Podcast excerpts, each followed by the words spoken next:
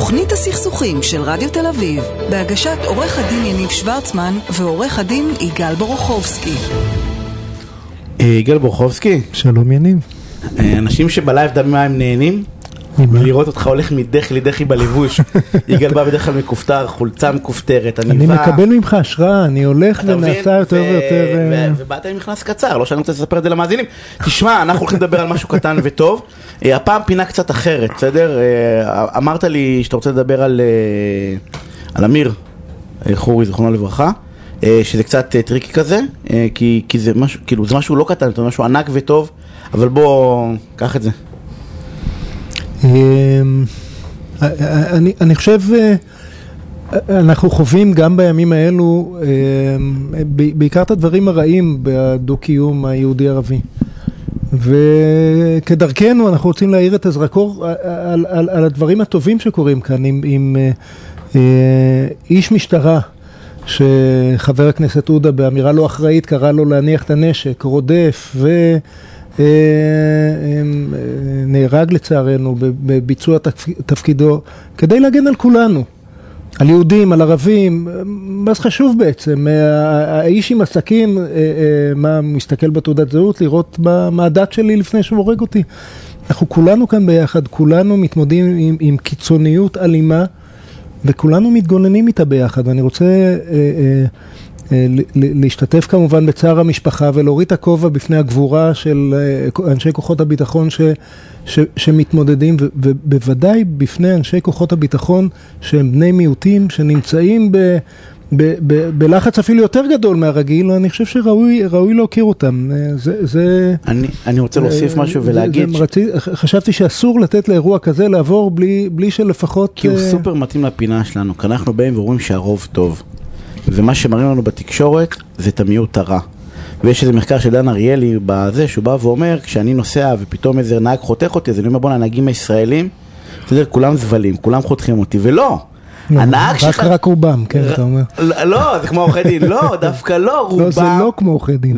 הנה, שמעת בפינה הקודמת, רוב האנשים גילו אחריות. לא עורכי דין.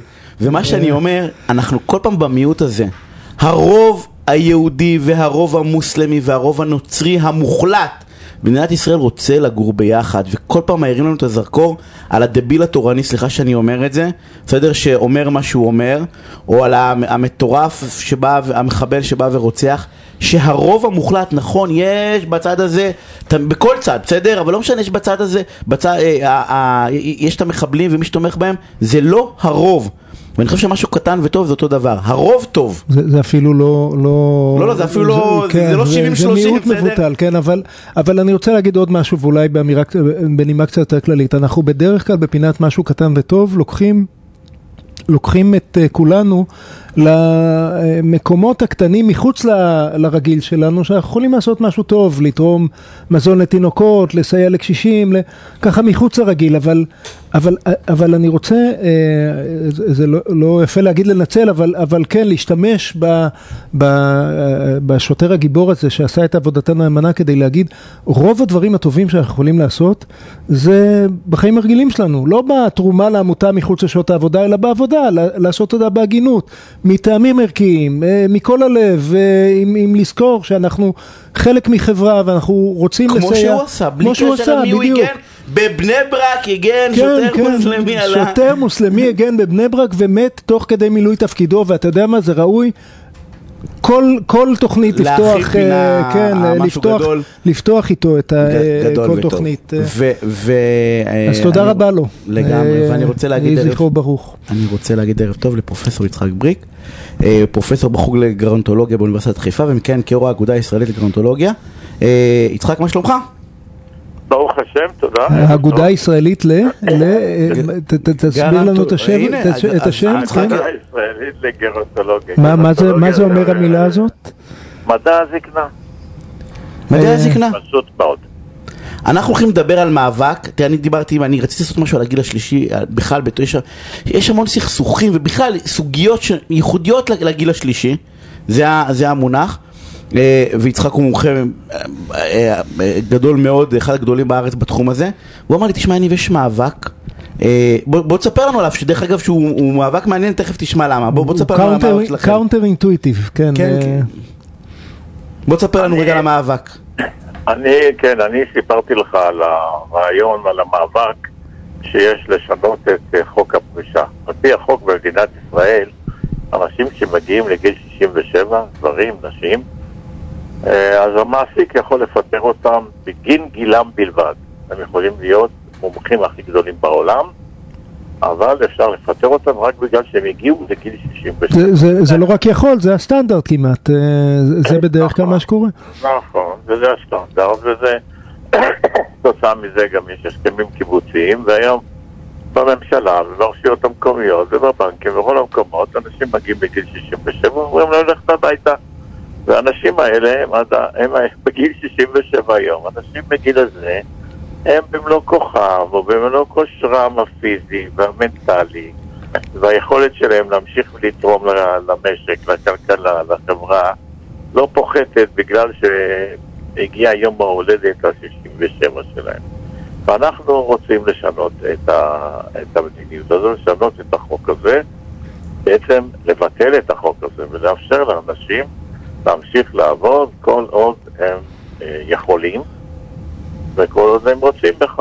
אתה יודע, גיל, יניב, גיל הפרישה הוא, הוא באמת החוק ש, שפרופסור בריק מדבר עליו, הוא חוק אנכרוניסטי ב, ב, הוא חוק ב, כאילו מגן לא, כאילו הוא, הוא מגן, מגן כאילו. הוא מגן, אתה יודע, מי, מי שקבע אותו לראשונה ביסמארק, אם אני לא טועה, לפני כמעט מאה וחמישים שנה, אז זה היה שישים וחמש, והסיבה לזכות, אז זה לא היה חובה, זה היה זכות לפרוש לגמלאות ולקבל איזשהו אה, גמלה, הייתה שכמעט לא היו אנשים יותר מ-שישים וחמש אז. זה היה נדיר שבנדירים. ותראה, התגלגלנו מאה וחמישים שנה אחר כך, וה, וה, והפרס הפך להיות עונש. כי זה אנשים באמצע החיים היום. אבל תאמר לי, פרופסור בריק, אתה מוכן גם לצד השני של המטבע? לא, כל מנגנון התגמול שלנו, כל מנגנון הפנסיה בנוי על זה שתוך, לא יודע, עשרים, שלושים, ארבעים שנה, אנשים צוברים זכויות ומשתכרים שכר שהולך ועולה עם הוותק. אמא שלי, כדוגמה, כעניין של עיקרון, פרשה לגמלאות איזה שנתיים קודם, כי התברר לה שהיא צריכה באוניברסיטה לעבוד בהתנדבות.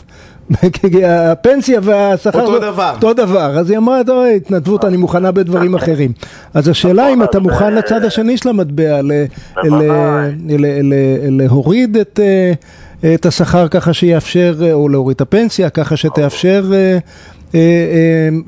אינסנטיב גם לאיש המבוגר וגם למקום העבודה להמשיך ולהעסיק לעוד כמה שנים. בואו נעשה קודם כל הבחנה. יש להבחין בין הגיל הקובע לצורך קבלת פנסיה בקצבת זקנה לבין הגיל שמחייב פרישה מעבודה. היום נשים בגיל שישים ושתיים וגברים בגיל שישים ושבע זכאים זכאים לפרוש מעבודה ולקבל קצבת זקנה והפנסיה שמגיעה להם כתוצאה מעבודתם. אין זה בזה, לזה קשר לזה שאנשים יכולים להמשיך לעבוד. שאם אתם להמשיך לעבוד, זה מה שאנחנו טוענים. תנו להם להמשיך לעבוד, תנו להם את, את, את הפנסיה ואת הקצבאות שלהם, ימשיכו לעבוד. הדבר הזה, הוא, הוא, הוא צריך להבין אותו שהוא אין קשר בין עניין קבלת הפנסיה לבין העניין של להמשיך לעבוד, וזה הדבר שאנחנו טוענים. אבל אני רוצה... מעניין אותי, גם שאלתי אותך, פרופסור בריק, יש לי שאלה, אבל יש איזה סקרים ומחקרים שאומרים שאנשים רוצים את זה? כאילו אני בא ואומר, כולנו, אני בגיל ארבעים וארבע, רוצה לצאת לפנסיה. תן לי ללכת לים. שתהיה בן שישים ושבע, לא תרצה.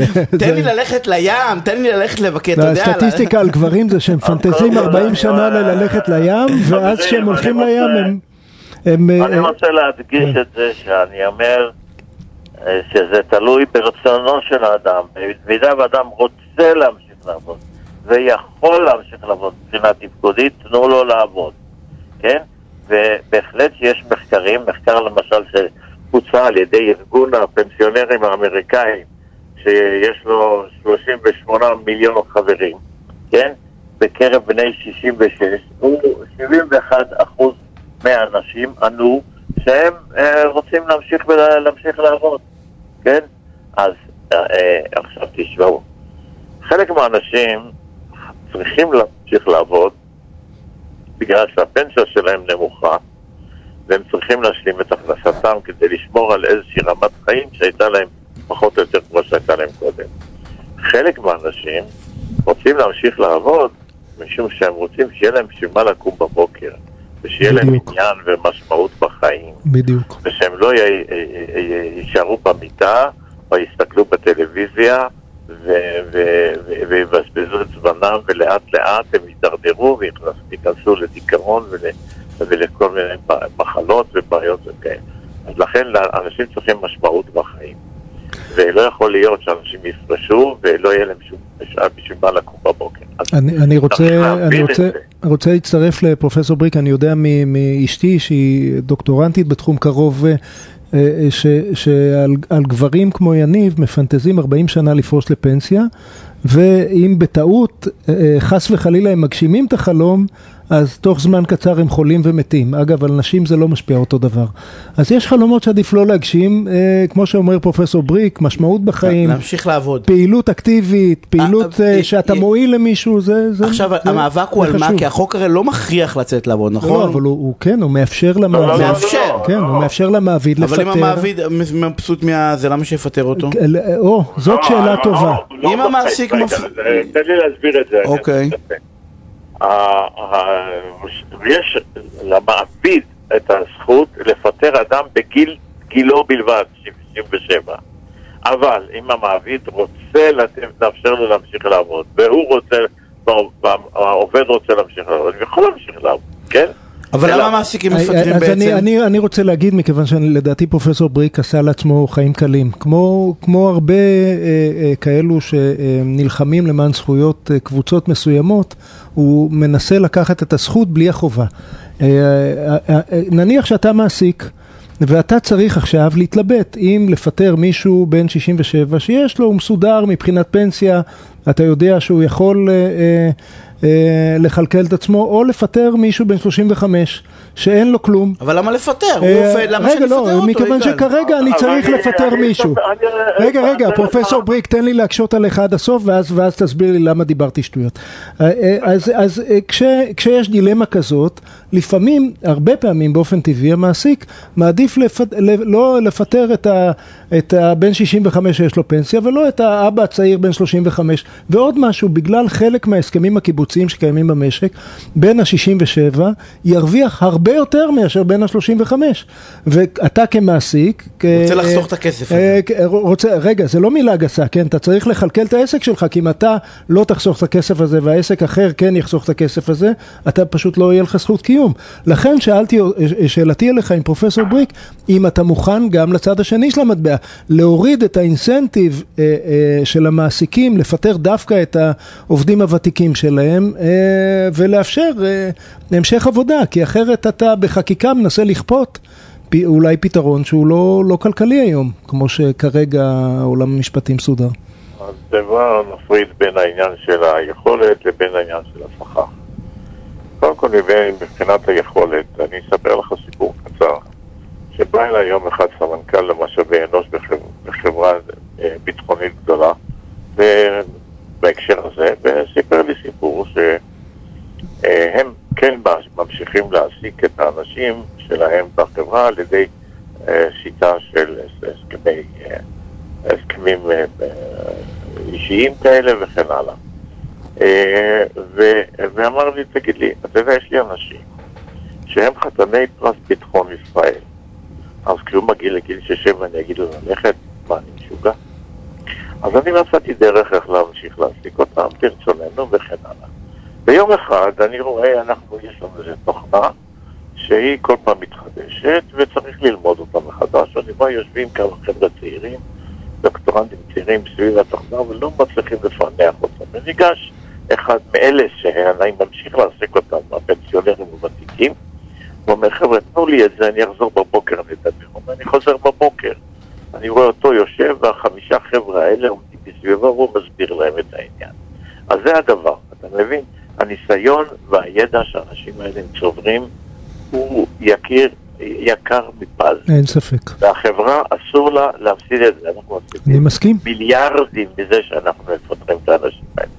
אז זה לעניין אחד. עכשיו, לעניין השני, שאתה אומר, אתה צודק, אכן האנשים האלה מקבלים שכר יותר גבוה, אבל הם יודעים פי עשר מהבחור עצמו.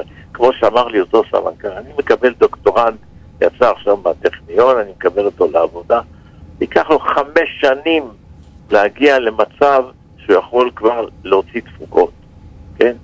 אז אני פה יש לי אדם, אל מולו, אדם שהוא מוכן, וכבר ארוך הוא מוכן. אני יכול לספר לך עוד סיפור. לפני כמה שבועות התקלקלה לי המעלית בבית. אני מזמין את הטכנאים, טכנאים מזה, מרים ידיים, אני לא יכול לפתור את הבעיה, אני צריך להביא מומחה. הוא מביא למחרת בבוקר מומחה. ומי המומחה? פנסיונר של חברת אלקטרה שכבר מזמן יצר עבודה. הוא אומר לי, אתה רואה, אני שתים עשרה שנה כבר בעבודה, הוא, אני לא פתרתי הבעיה, הוא רק הסתכל על המעלית, הוא כבר ידע לתת את התשובה. אנחנו צריכים לדעת, להבין, להבין שהעולם משתנה, העולם משתנה, אנשים בגיל שישים ושבע... פרופסור בריק, אנחנו חייבים חייבים לסיום, אנחנו נדבר על הנושא הזה הרי עוד הרבה, לגמרי מרתק, אז אני רוצה להודות לך על הפינה הסופר סופר מעניינת הזאת, אז תודה רבה,